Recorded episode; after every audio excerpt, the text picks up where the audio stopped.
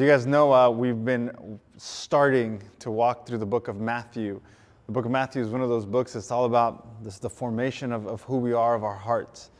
And Matthew begins with a genealogy. And in the opening chapter of the book of Matthew in the New Testament, we come across a list of names. They are known as the genealogy of Jesus.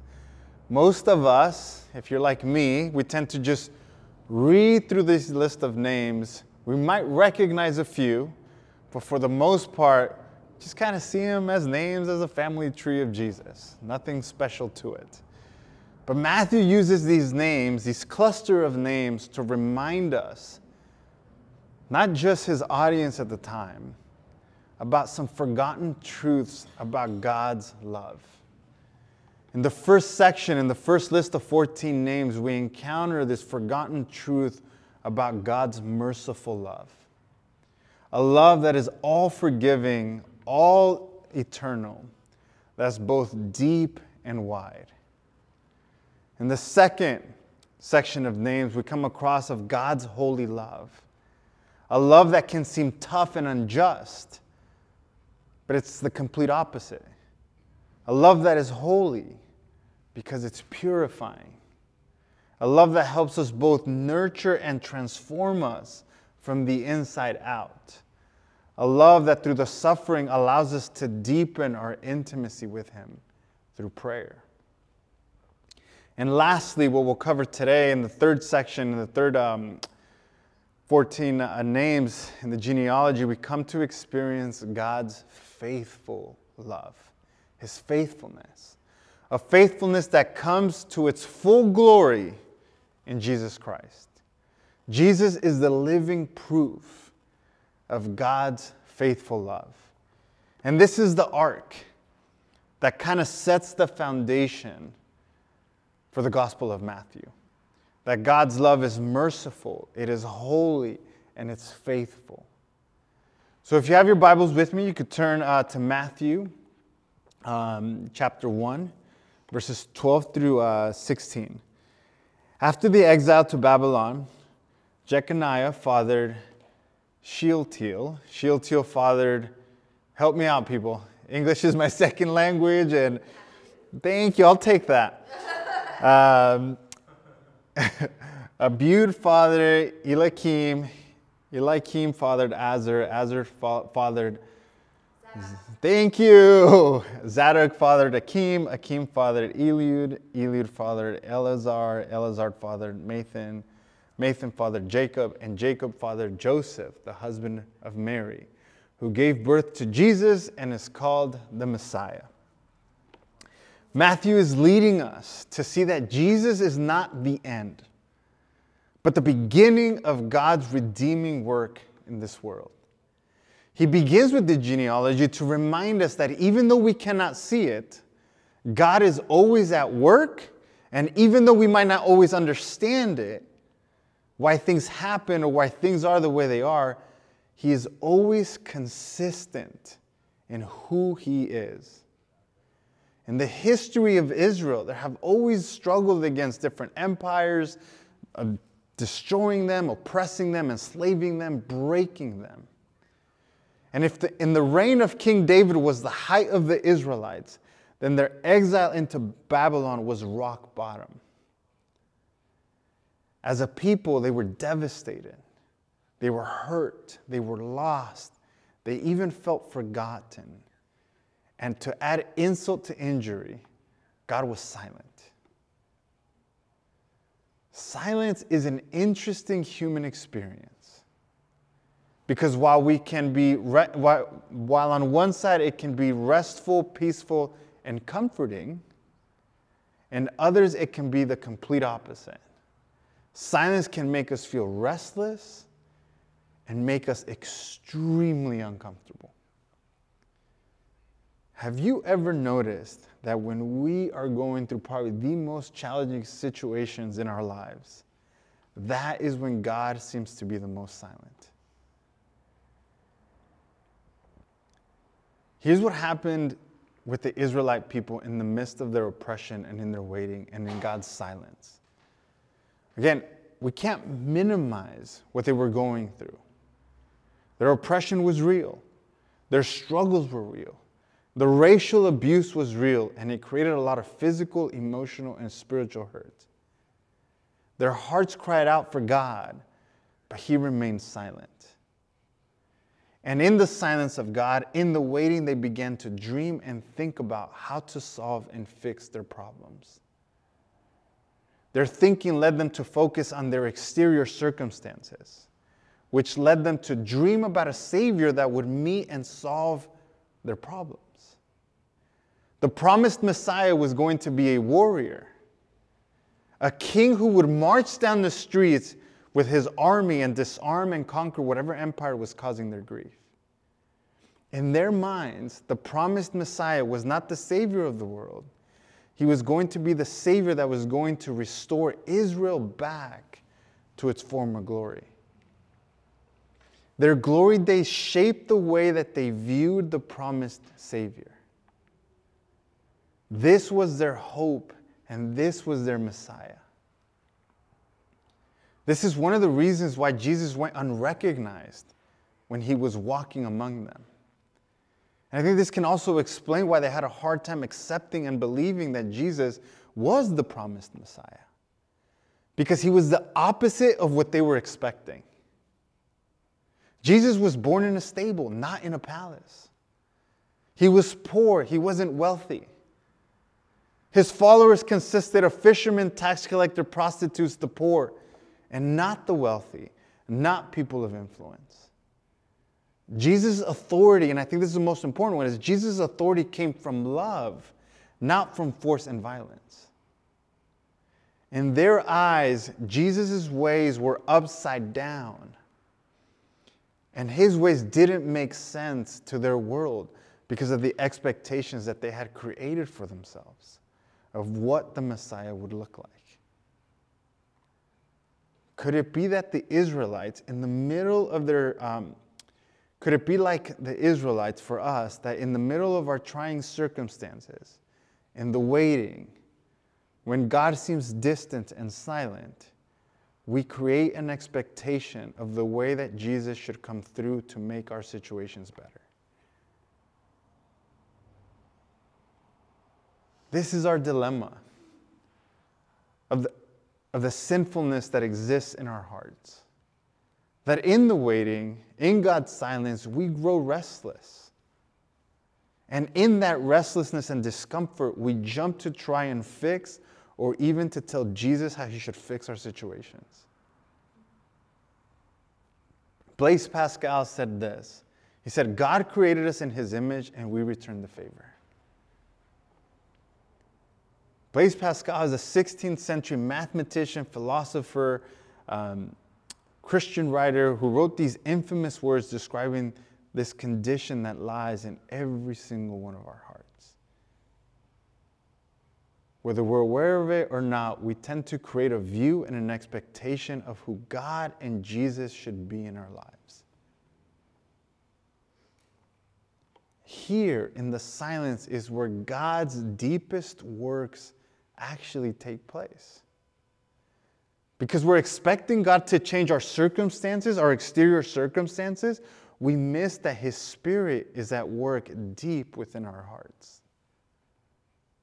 His faithfulness moves from his, the exterior into the interior. But if we're always looking for His work in our circumstances exteriorly, we will miss His true work that needs to take place in our hearts. If you have your Bibles, I want to follow along, I'm going to turn into Jeremiah 18, verses 1 through 6. This is the word that came to Jeremiah from the Lord Go down at once to the potter's house. There I will reveal my words to you. So I went down to the potter's house, and there he was, working away at the wheel. But the jar that he was making from the clay became flawed in the potter's hand. So he made it into another jar, and it seemed right for him to do. The word of the Lord came to me House of Israel, I cannot treat you as this potter treats his clay. And this is the Lord's declaration. Just like clay in the potter's hand, so are you in my hand, house of Israel. This story takes place about 600 years before Jesus Christ was born. And that happens right after the Israelites have hit rock bottom. They're defeated, a conquered nation who have lost everything. In this story, Israel is the clay in the hands of God, and God is the potter. Israel has not turned out the way that they had expected. Israel tried to take control into their hands and their fate into their own hands because God was not meeting their expectations and the way that they got, thought God should be. This led them down the path to live and justify their decisions based on the God that they had created for themselves. God saw this and realized that Israel needed to be refashioned back into its original design. But notice this verse. It's, it's, it's, verse number four. But the jar that he was making from the clay became flawed in the potter's hand. So he made it into another jar, and it seemed right for him to do.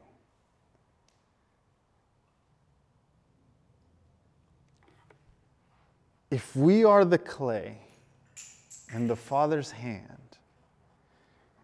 I thought it was so beautiful how, like, even in his hand, it lost its original shape. It's almost like the clay in all of its spinning went off into a different direction, kind of all of on its own. And that's our tendency, if we're really honest with ourselves. Even in even with God being everything around us, we still tend to kind of go because we want to take control of our situations. And that's what we wrestle with. Because everything around us is telling us to go and, and take control of our lives.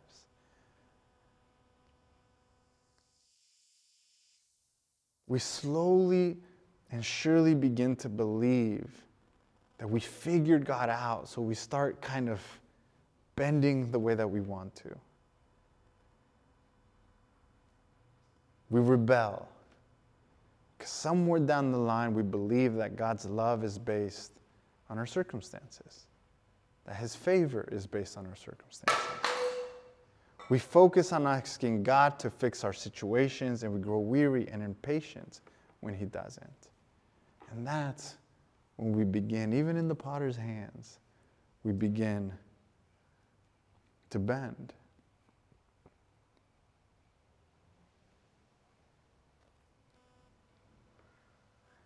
But as a loving father, in his faithful love, God does something that's very, very foreign to us. He shows us something that's extremely foreign in today's culture. He shows us how patient He is. He waits for us to come to the end of our will, to the end of our strength, to allow Him to be God. And that's when He begins to reshape us. In the process, we relearn, we relearn that His love be- and His love begins to shed light into the new reality of who He is. There's a word for that. It's called surrender. And it's not something that we learn just once. It's a continuous thing. I love this poem by Meister um, Eckhart. He says, When I learn to let go of who I think I am and relinquish all I think I need to be, you, he's talking about God, cannot resist entering my heart. And you do. For when I let go of thinking what my life is, that my life is mine, you finally have room to make it yours and cannot help but to come in to fill what is empty. For you want only my nothingness, and to that you give your allness. And so I shall know that your heart as mine and mine as yours. The potter is reforming and reshaping the clay for it to be what it has designed it to be. We are the clay and God is the potter. In the waiting, in the silence, He is shaping us to be who we are designed to be. He is shaping us and making us, but He isn't telling His clay what He's doing. because he's simply focused, working away lovingly, patiently, molding us. And what happens is Jesus moves on from being and feeling like he's upside down to becoming the right side up of viewing things. When we finally let go. Our reorientation comes from focusing on Jesus and allowing His Spirit to do what it does best. Jesus' ways, move slow, uh, Jesus' ways slowly begin to make sense, and we become the people that we're created to be. This is what Matthew is trying to show us in the genealogy that God's ways will rarely look like anything we think or expect. But His mercy, His holiness, and His faithfulness, the character of God, is the only constant thing in this life. James Baldwin said this God never seems to come when you want Him, but when He gets there, He's always right on time. And this is what's taking place at the root of our hearts.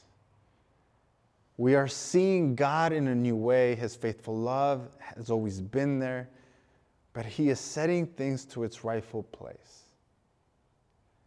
God is there in the waiting. God is always there. God is working even if we can't see it. Even, a, even God feeling silent or distant is an experience of God. Let that sink in. Even when God feels distant and silent, that is still an experience of God. This is what following Jesus is all about. It's a life of downward mobility. It's a life of going down into our hearts, into who, the core of who we are, a journey into the depths of our souls. This is what all the saints allude to, every single one of them. They talk about a depth and intimacy with God through Jesus that's indescribable. But at its core, it feeds our deepest desire. Henry Nouwen, a, a spiritual writer, said this Living a spiritual life is living in an intimate communion with the Lord. It is seeing, hearing, and touching. It is seeing, hearing, and touching living a life that is a witness of Him in the midst of our world. What we do, how we serve, how we love people, that's, a, that's the overflow of our deep and intimate relationship with the Father.